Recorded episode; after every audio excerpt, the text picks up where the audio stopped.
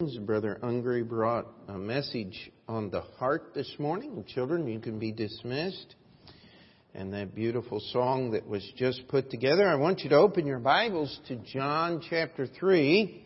And of course, the most famous verse in that chapter is verse 16.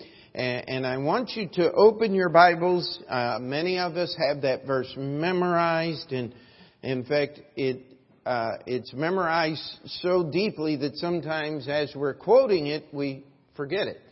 And, so I want us just to read it together this morning, if we could, everyone out loud at the same time. If you would help me with this and, and kind of try to follow along. So let's all try this. If we mess up the first time, we'll just take time to do it again. All right? So let's try together. Here we go, all together. For God so loved the world that he gave his only begotten Son, that whosoever believeth in him should not perish, but have everlasting life. It's an incredible verse, isn't it? Really, it is uh, a summary of the entire message of the Bible in one verse. And this morning, the subject that I would like to try to deal with is the love of God. How in the world can we cover a subject so vast? Uh, there, there is no way, and, and yet the greatest part of God's love, it's directed to, toward us as individuals. Yes, God loves the world, but He's talking about individual people in this world. The, uh, the Bible tells us that the very hairs of our head are numbered. That God watches the sparrows. Now, how many of you know what a sparrow actually is? Uh, they're in the bird world, they're actually a step down from pigeons. Uh, uh, it, it is really the world's most worthless bird. About the only thing that sparrows really accomplish is building nests in chimneys and burning houses down. Uh, and yet God takes time to watch them. And when one dies, the Creator takes time to attend their funeral. An amazing God. He is far beyond our comprehension. God's love is universal. There's no one accepted from God's love. The power of that love was demonstrated on Calvary's cross. And yet summed up in the phrase that is on the wall here behind me. It is finished. It's hard to believe. Easter Sunday, just two Sundays away. And uh, Lord willing, we're still on track to open the Morris Park Bible Baptist Church Easter Sunday. Terrifying for Brother Franz and Miss Sonia. Amen. And she's going up and down, yes. But that's, that's what faith is. It's all that time waiting and finally stepping out. A lot of things to pray for for Morris Park. We got to get the tracts and the printing order is in. And uh, as soon as we are able, we will let you know and we'll try to get a big uh, blitz up there just passing out as many tracts as we can, let people know about the services and things. But back to our subject of God's love. People often ask the question, why does God love us? Well, He created us. He made us. And what, how did we repay Him? By disobedience rebellion against that love. And yet God has made a way that we can come back. Our verse, for God so loved the world Every time I read that verse, every time I'm reminded of that, I am so glad that my God is bigger than the God of the Calvinists, the God of the Protestants, the, uh, the God that just stands there and says, well, I, I love those that are saved. No, God loves the world. He loves every person. He sends His rain on the just and the unjust. Love is a verb. It demands action. We have so many illustrations of fake love. Uh, uh, one is the, uh, I'm sure you've heard the story of the woman in the wedding dress on the golf course. And she comes across, and there's this guy getting ready to tee off. And he looks, he says, I told you only if it rained. I'll tell you, there's some people that love things that they ought not love more than things that they really ought to love. Amen? And the theme of unrequited love.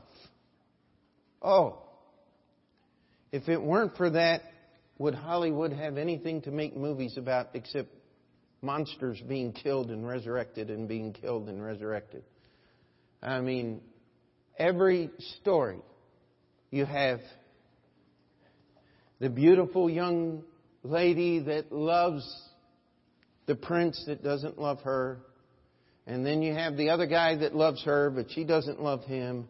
And then the other one that loves him, but she, he doesn't love her. And, and that seems to be the story of life. I mean, maybe that's why there's so many divorces in Hollywood, huh?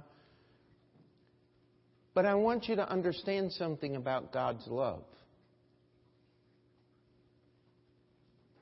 Just because you refuse to accept it in no way demeans or harms God's love. You see, that's one of the great uh, uh, anchor points of Calvinism that God's love is so powerful that it cannot be moved against. Oh, yes, it can. Because love that is not willingly accepted is worthless. We've often tell young couples in dating and trying to help them understand what this thing called love is. Love without boundaries is slavery. A love that is not returned does not mean that that love given isn't love.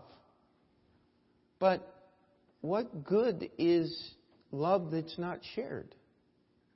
Of course, everybody laughs when I give the example. And how, how many of you in grade school wrote the note? I love you. You, do you love me? Yes, no, maybe. And then you don't sign the note. And so how in the world is the person supposed to know?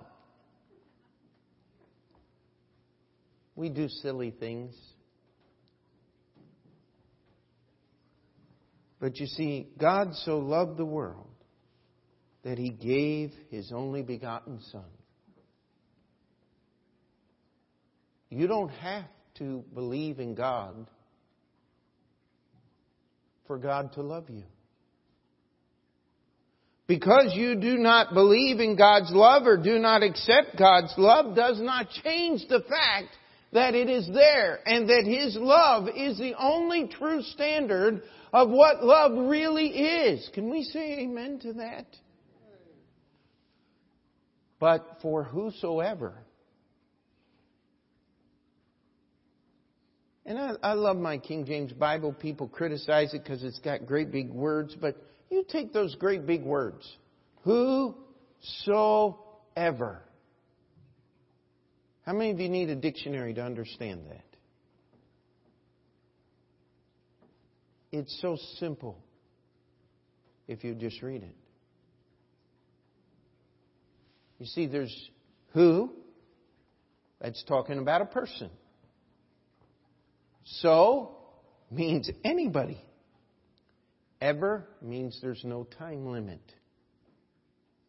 Whosoever believeth in him should not perish, but have everlasting life. You see, here's what God does when He extends His love to us. He is giving us an opportunity to believe in Him. What is our theme this year? Be still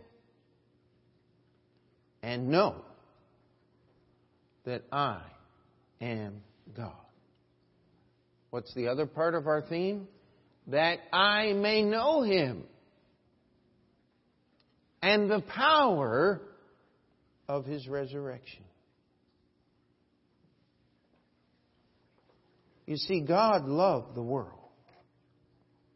He gave His only begotten Son because He loves us. Some people get critical when you start preaching about judgment and hell and, and, God's uh, perfect holiness and how none of us measure up. But let me tell you, hell is non-topical to whosoever believeth in him. If you'll accept God's love, you'll never ever have to worry about God's judgment. Can we say amen to that? You see, God so loved the world that He made a way that we could escape the judgment we so richly deserve. We do not deserve heaven. We do not deserve to be made a part of Jesus Christ, to uh, be able to assemble together in His name. But if you'll believe in Jesus Christ, if you'll believe in God's love, He'll save you.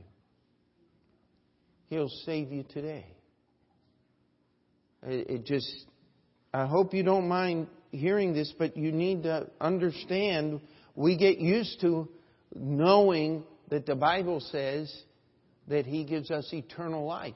He saves us and it is a bond that cannot be broken. But do you realize that almost every other religion in this world, you can lose your salvation? In the Catholic Church. You can be excommunicated. The, the church has the power, they claim, and of course this isn't Bible, but they claim that the Pope has the power or the, the priest has the power to take your salvation away from you. The Bible gives the church no such authority. Because once you have salvation, you can never lose it. That's what the word eternal means. But you go to your uh, High Presbyterian, your Reformed Church, uh, other evangelical churches that fall under this, and many Baptist churches, by the way, are now trying to move back under the umbrella of Calvinism or Reformed theology. And those guys are the most nuts of all. You see, they understand that the Bible says God gives you an eternal salvation. It's called the perseverance of the saints. That you cannot lose your salvation. But you see, the other doctrine they have is unconditional election. That means that God has chosen those who get saved and chosen those who go to hell. And you cannot know who God chose, so you can't know that you have eternal life. But if you have it, you have eternal life. Now, do you know why I get so upset about Calvinism? And we have so many people A whole generation of young preachers are being sucked into this foolishness because it offers scholarship. Well, we don't have time to, devote, to, to run down that rabbit trail, but scholarship, true scholarship, makes difficult things simple. False scholarship makes simple things difficult, i.e., politicians Hello? Uh, how do you spend your way out of debt? Don't try that at home. It only works for Congress. You have to have very expensive accountants to cook those books. I'll tell you, it's, it's craziness. We live in a world where the most simple things are made so complicated.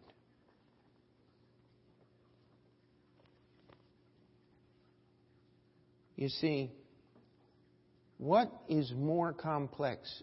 Can you give me a deeper subject than the love of God? I'll tell you what, you can't. And I love the testimony of Robert Dick Wilson, one of the founding, uh, not actually founding, but probably the greatest professor that ever taught at Princeton University. He's a very young man, about 25 years old. He said, I got 45 years until I reach 70. That's the number God gave me. So I will spend 15 years learning every language that the Old Testament was ever translated into, ancient language. He said, Then I will spend the next 15 years reading everything, every translation of the Old Testament and everything written about it in those languages that I have learned. And then I will spend the next 15 years writing about it. Tell you what, the guy had I mean, really, one of the most intelligent men that's ever lived in this country called the United States. And somebody, as he was closing in on that end of that, closing in on his 70th birthday, said, Professor Wilson, what is the greatest truth that you've ever learned? And he said, Oh, that's simple. Jesus loves me. This I know for the Bible tells me so. Now, let me tell you something. Even Mr. Wilson was tainted by the foolishness of Calvinism, but he didn't let it get in the way of understanding the simple truth of the Bible. That's our problem today. Is we want to dress ourselves up the fact that God would love us should make us feel most unworthy, shouldn't it? You know what we ought to feel like? The prodigal son. Sitting down at the table as the guest of honor. With all the father and, and all the people around thanking God that the son had come home. That's why the son had nothing to say. Because what could you say except, Yes, Dad, it's going to be your way from now on. I'm not going to do it my way anymore. And even if he said those things, who would believe him? He'd just gotten back. You know how he was going to have to say those things? With the rest of his life. Can we say amen to that? You see, God's love is given to us by God of His free choice. And He asks us to believe in Jesus Christ because that is the greatest demonstration of love. You cannot love like Jesus did. Jesus in the book of John says, Greater love hath no man than this, that a man lay down his life for his friends. But if you'll read Romans chapter 5, Jesus did not lay his life down for his friends. He laid it down for those who were in enmity and struggling against him. He laid it down for those whose sin had made his enemies. No human being can do that.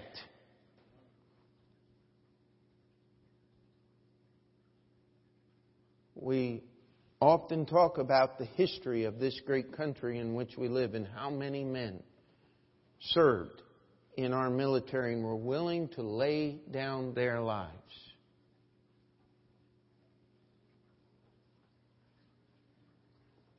It's, it's an incredible, incredible history. But any one of those men who was willing to lay down their life to save the enemy and destroy our country would be a traitor. Isn't that true? Hello? Are we awake? Only God. Only God. Only God could lay down his life for his enemies and not betray himself. You have to think about that one a while. Only God could love us in the way that God loves us.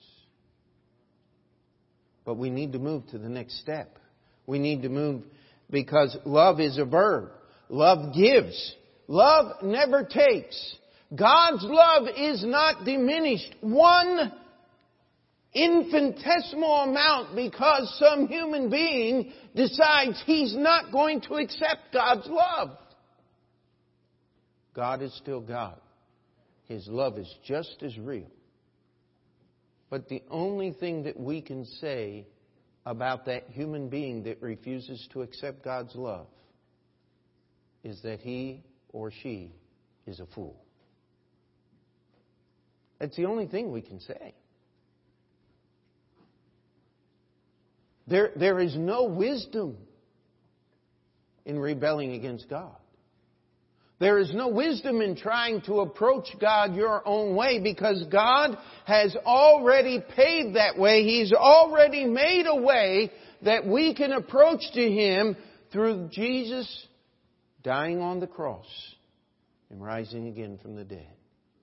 So therefore it's not out of line at all that God would say, if you're going to come to me, you're going to come to me my way.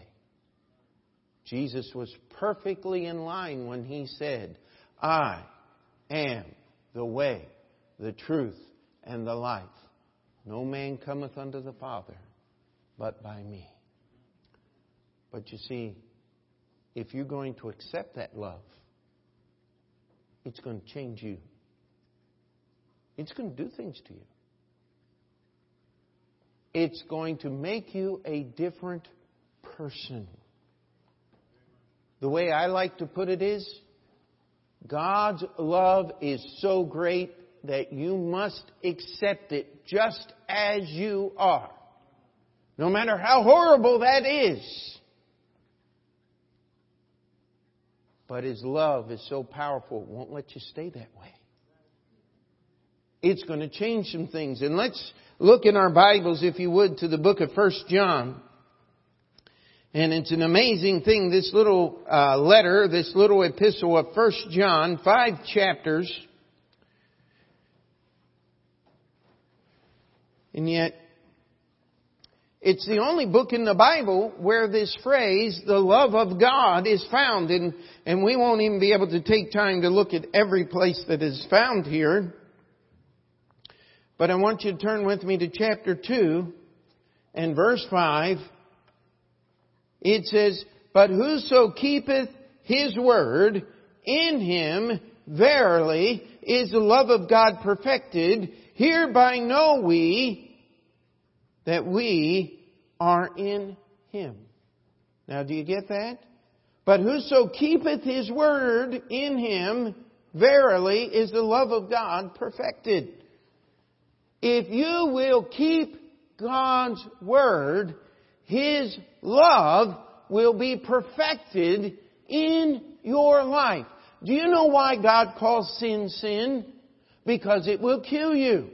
It will destroy your relationships. It will cut you off from other people. It will steal every good thing that God wants to give you. That's why obeying His Word is the channel for His love to be in your life.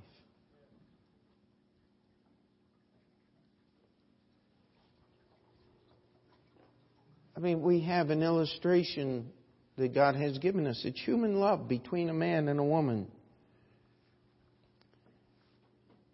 And by the way, God has the right to define marriage, not the court system of the United States. But when a man and a woman are brought together in a love relationship, it alters the way they behave. And if it doesn't, then there's really something wrong there. Unless they were both perfect in the first place, like my wife and I. No, I'm just being absolutely absurd to illustrate the point here. You see, love changes things.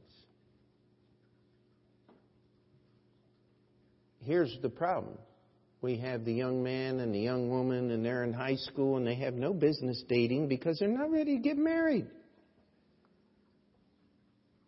Don't date until you're ready to get married. One of my, I think it was Stephen called him, Dad. He said, "Is it is it time to start uh, being?" I said, "Son, are you ready to get married?" No. Okay. Well, then it's not time yet.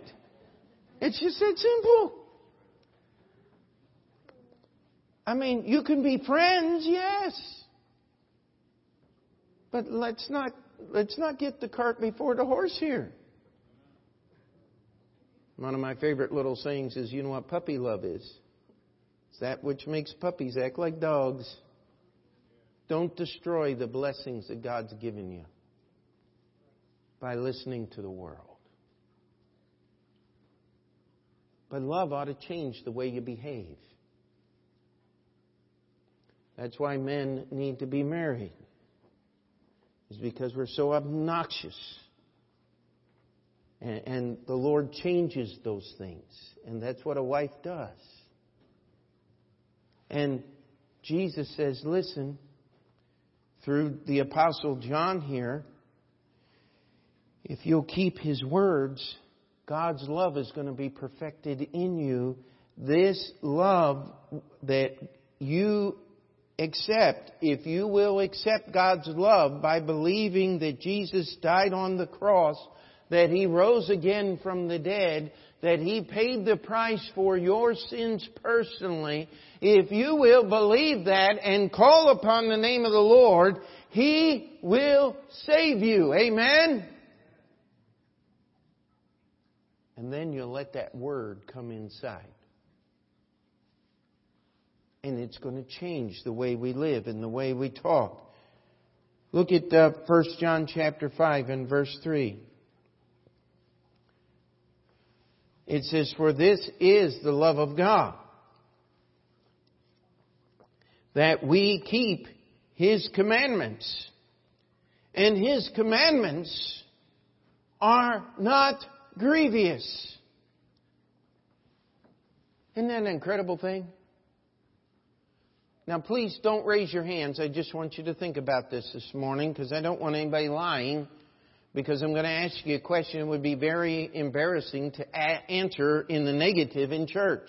How many of you are glad you're in church today? Don't raise your hands. I don't want any liars out there. And if you're here today and you don't, uh, you're not happy about it, I don't want to know. I'll just pretend. Amen. But you see, that's one of his commandments. And if you got a problem with that, you got a problem with your love relationship between you and God. And that's something you got to get fixed. You see, God put something in human beings that we like to help each other. And I don't know how to get this across any other way. You cannot help someone else until you get things right between you and God first. You can't do it. Oh yes, you can do nice things and people will be grateful for the nice things that you have done. And, people do get help by going to counselors uh, and paying them lots of money for them to lie to them. But it's not Bible help.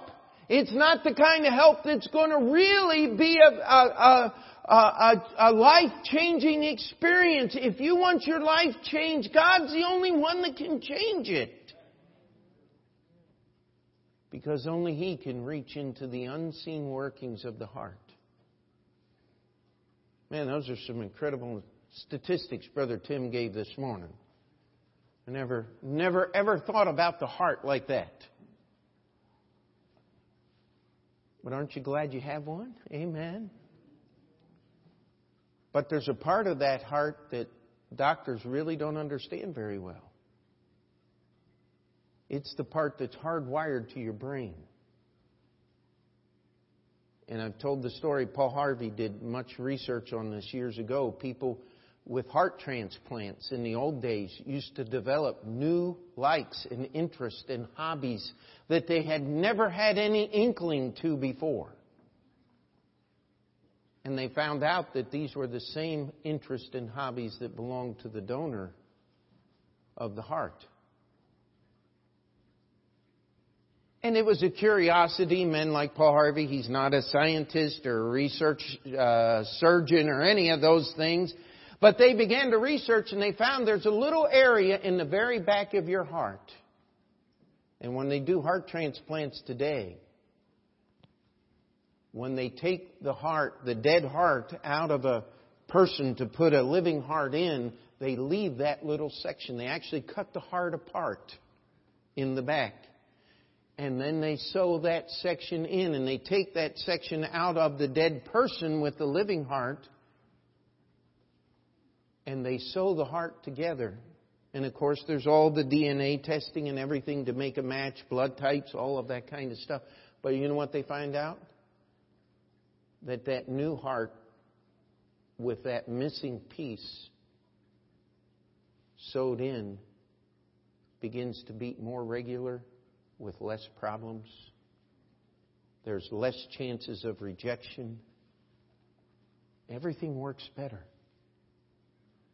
You see, God's love wants to be shed abroad in your heart. Romans chapter 5. And that happens as we keep His words. You know what I'm doing when I keep His words? I'm saying, God, you're right.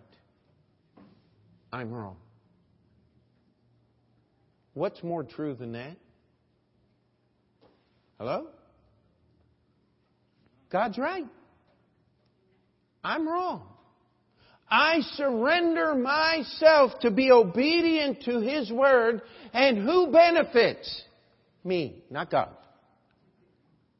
God does not need me. I need Him.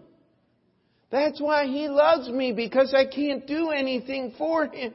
I can't do anything to help him, but the Bible says I can bless him. Yesterday I got a little text from Sarah. She said, We were reading through the Baptist Times. She said, and Pamela, that's her daughter, saw your picture. And she goes, Papa. And I'm sitting there, ooh, that just blessed my day. How many of you'd like to be able to do that for God? Well, you have to surrender to His Word instead of yours. You got to understand that until you get things right here, what you do here is absolutely ludicrous. It's ridiculous. Has no bearing. Every good, quote unquote, good thing you do is the wood, hay, and stubble that's going to be burned up on Judgment Day. Let's go, First John, I hope you're still open there to the book. Go back chapter 3 if you would.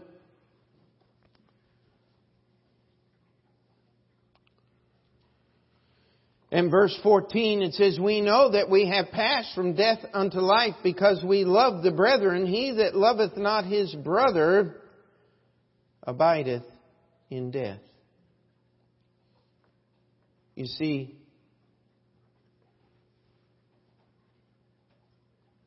I'm sorry, yes. And, and uh, let's go to 1 John before we finish this point. Um, chapter 5 and verse 2.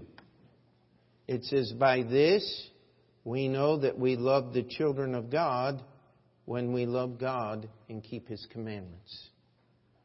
Do you see what John's saying here? He said, Listen, I know I passed from death into life. I know I'm saved because I can love other people. But here's how I love other people by me keeping His commandments.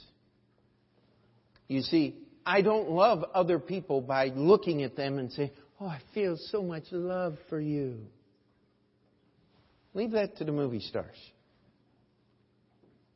Remember, one, it was years ago, traveling with Brother Clayton and one of the guys that was on the team, young man with us, he's now a missionary in Africa, and he said, Pete, come here, you gotta see this. You gotta, you can't believe it. And he was watching some woman preacher on television. And I'm sitting there going, oh, come on, Scott.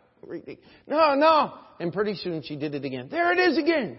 She says, blow a kiss to Jesus, everybody. And I'm sitting there going, barf. That doesn't bless God. God doesn't want sick, stupid human emotions. You know what He wants? A willful obedience to His Word. A willful surrender to His direction a placing of ourselves in the line of authority that God has set up through His church. And when we do that, you know what we're doing? We're blessing God and we're loving other people. So many times we set out to be a help to someone else. I'll tell you, the most effective witnessing opportunities God has ever given me, I didn't go seeking for those opportunities. They just went poof as I was serving God. Some of the worst efforts, I'm, going to get that guy. I'm going to make him listen whether he want. Well, they don't want to, and they don't listen, and it doesn't work.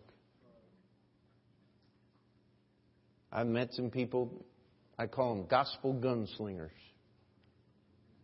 They're just looking. Hey, you! You need to get saved! Me? What's this crazy guy doing? Pray this prayer! Anything to get you away from me. And the guy goes away. I want another one, the Lord. I've met people like that. I stay away from people like that. I don't talk to people like that.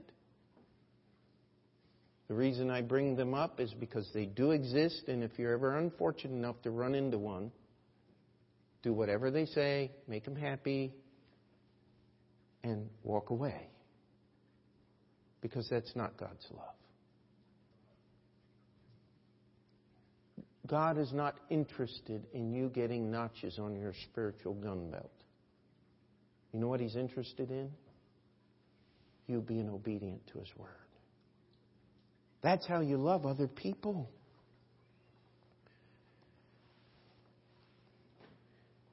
First John 4:12 says no man has seen God at any time if we love one another God dwelleth in us and his love is perfected in us. And I want you to turn with me to Romans chapter 8 for a minute.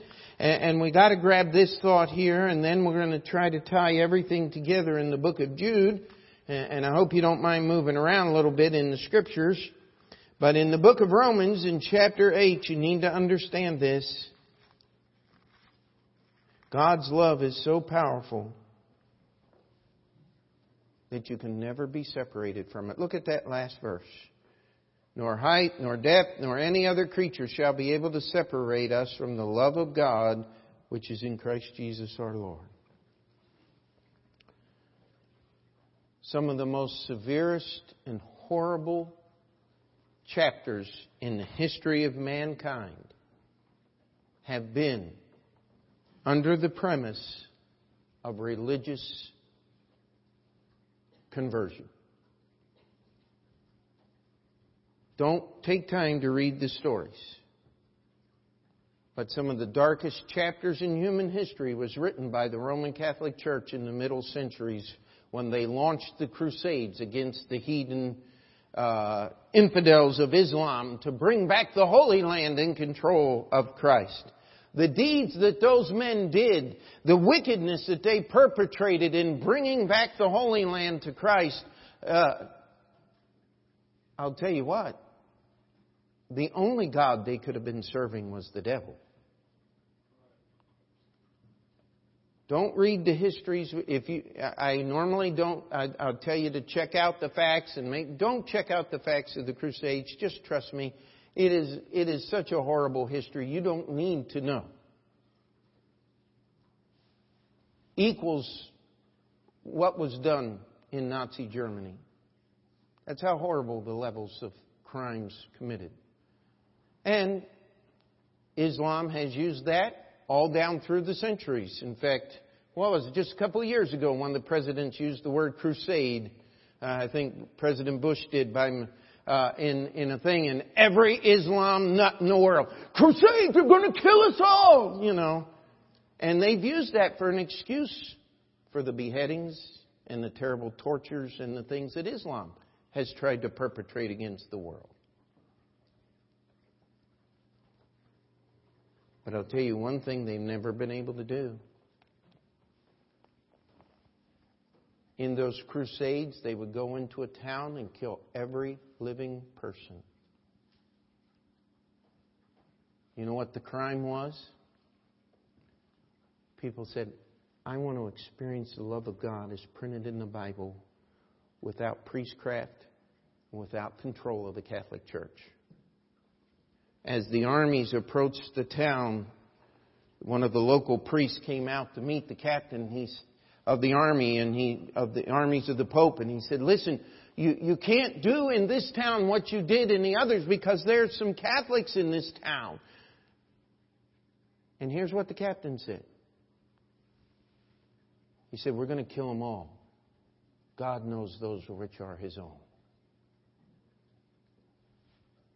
and they erased the town from the face of the earth, every living thing in it. You see, that kind of stuff comes from the devil, not from God. But I want to challenge you. The people that were in that town that believed in God's Word, I'm going to see in heaven someday. Because they had God's love. They were part of that whosoever. They simply believed on the Lord Jesus Christ. And they said the way, the reason that the, they couldn't, the armies couldn't leave them alone was because wherever there were pockets of those people who just believed the Bible, they stole people from the Catholic Church. Wherever those people were when Islam held sway, they refused to bow the knee to Allah and would rather die serving Jesus Christ. You see, that's the history of the true Christian. And that's what this book, Romans chapter 8, is talking about. There is nothing that can separate you from God's love. The question is do you have it? All you have to do is surrender to it. God's love is there. His love is big enough that the whole world could be saved. Every person that ever lived. But it was Jesus that said, strive. Strive ye to enter in at the strait gate. He said there's going to be many that try to get in, but they can't. Because they're holding too tightly to the things of this world. They're holding too tightly to their own ideas of how they should help people rather than just trusting God and letting Him make them help people. You see, loving people is the fruit of my relationship with God. A peach tree produces fruit because it's a peach tree. Amen? A Christian will have love because God's love is in them. And we go to the book of Jude, and we'll be done very quickly this morning. You see, God's love is for the whole world. God's love is for whosoever will. God's love is not diminished because we reject it. And God's love shed abroad in our lives make us obedient to His Word. It's just that simple. No one can take it away from us. No force of nature, no force of the supernatural. But we get to this little book of Jude, and he tells us there that we're to earnestly contend for the faith, but I want you to skip down to verse 21 of the book of Jude if you would.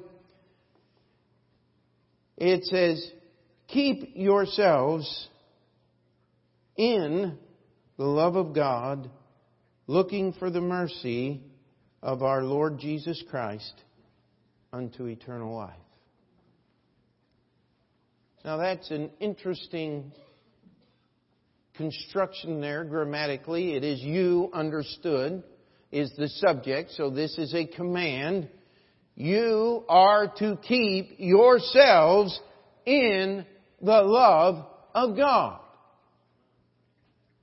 Well, wait a minute. You just told me you can't lose the love of God. There's nothing that can separate you from the love of God. That's exactly correct.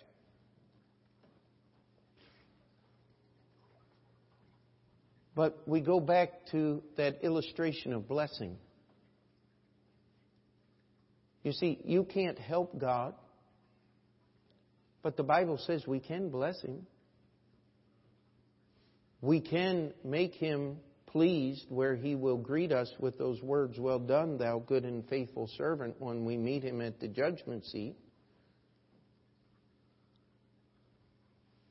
The word keep is an absolutely interesting word to study. The primary definition of keep as a verb to pay attention or regard to, to observe, stand to, or dutifully abide by an ordinance, law, custom, practice, covenant, promise, faith, a thing prescribed or fixed as a treaty, truce, peace, at a set time or day. So the word keep means to adhere to, to pay attention, to follow, to carefully observe. But how many of you know that the word keep is a noun as well?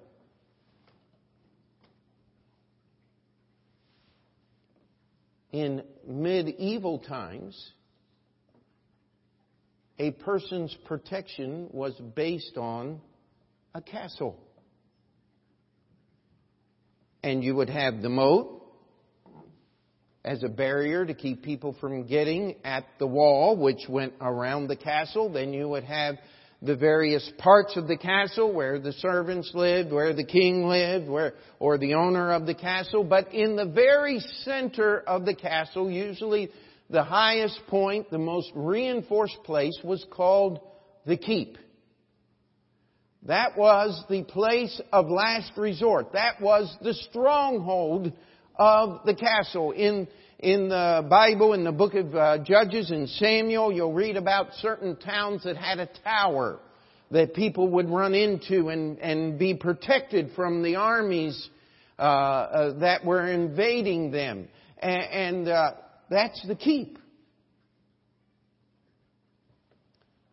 Now, let me help you if you can. I, I want to get this thought across. What is the stronghold of the Christian faith? Love of God. Isn't it? That's what makes God's holiness apply to my life. That's what sent Jesus to the cross. The Bible tells us in 1 John, God is love. Solomon put it this way The name of the Lord is a strong tower. The righteous runneth into it and is safe. That's why I still like that song, Hold the Fort. You see, I stay in the fort, but it's God that keeps the devil from knocking it down. Hello? You see, I keep myself in the love of God by dwelling in the keep of God's love.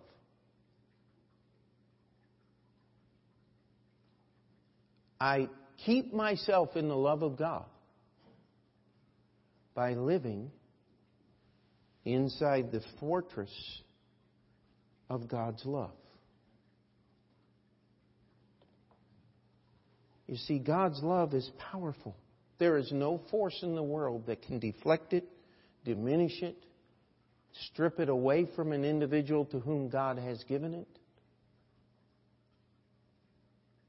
But there are many Christians who try to live in God's love outside the tower or the fortress of God's love. Don't raise your hands, but how many of you have ever tried to live without spending time, live for the Lord without spending time in His book? Tell you what, it's a pretty miserable experience. Because you're vulnerable to attack. You're not keeping yourself in the love of God. Because the love of God in your life is perfected by your obedience to the things that are written in this book.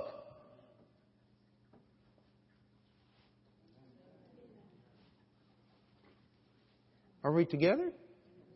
I can start over again. This is what the whole sermon is about.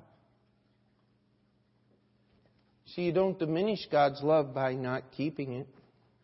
You only hurt yourself. But if you'll accept God's love, it's going to mean surrender to His Word in His direction.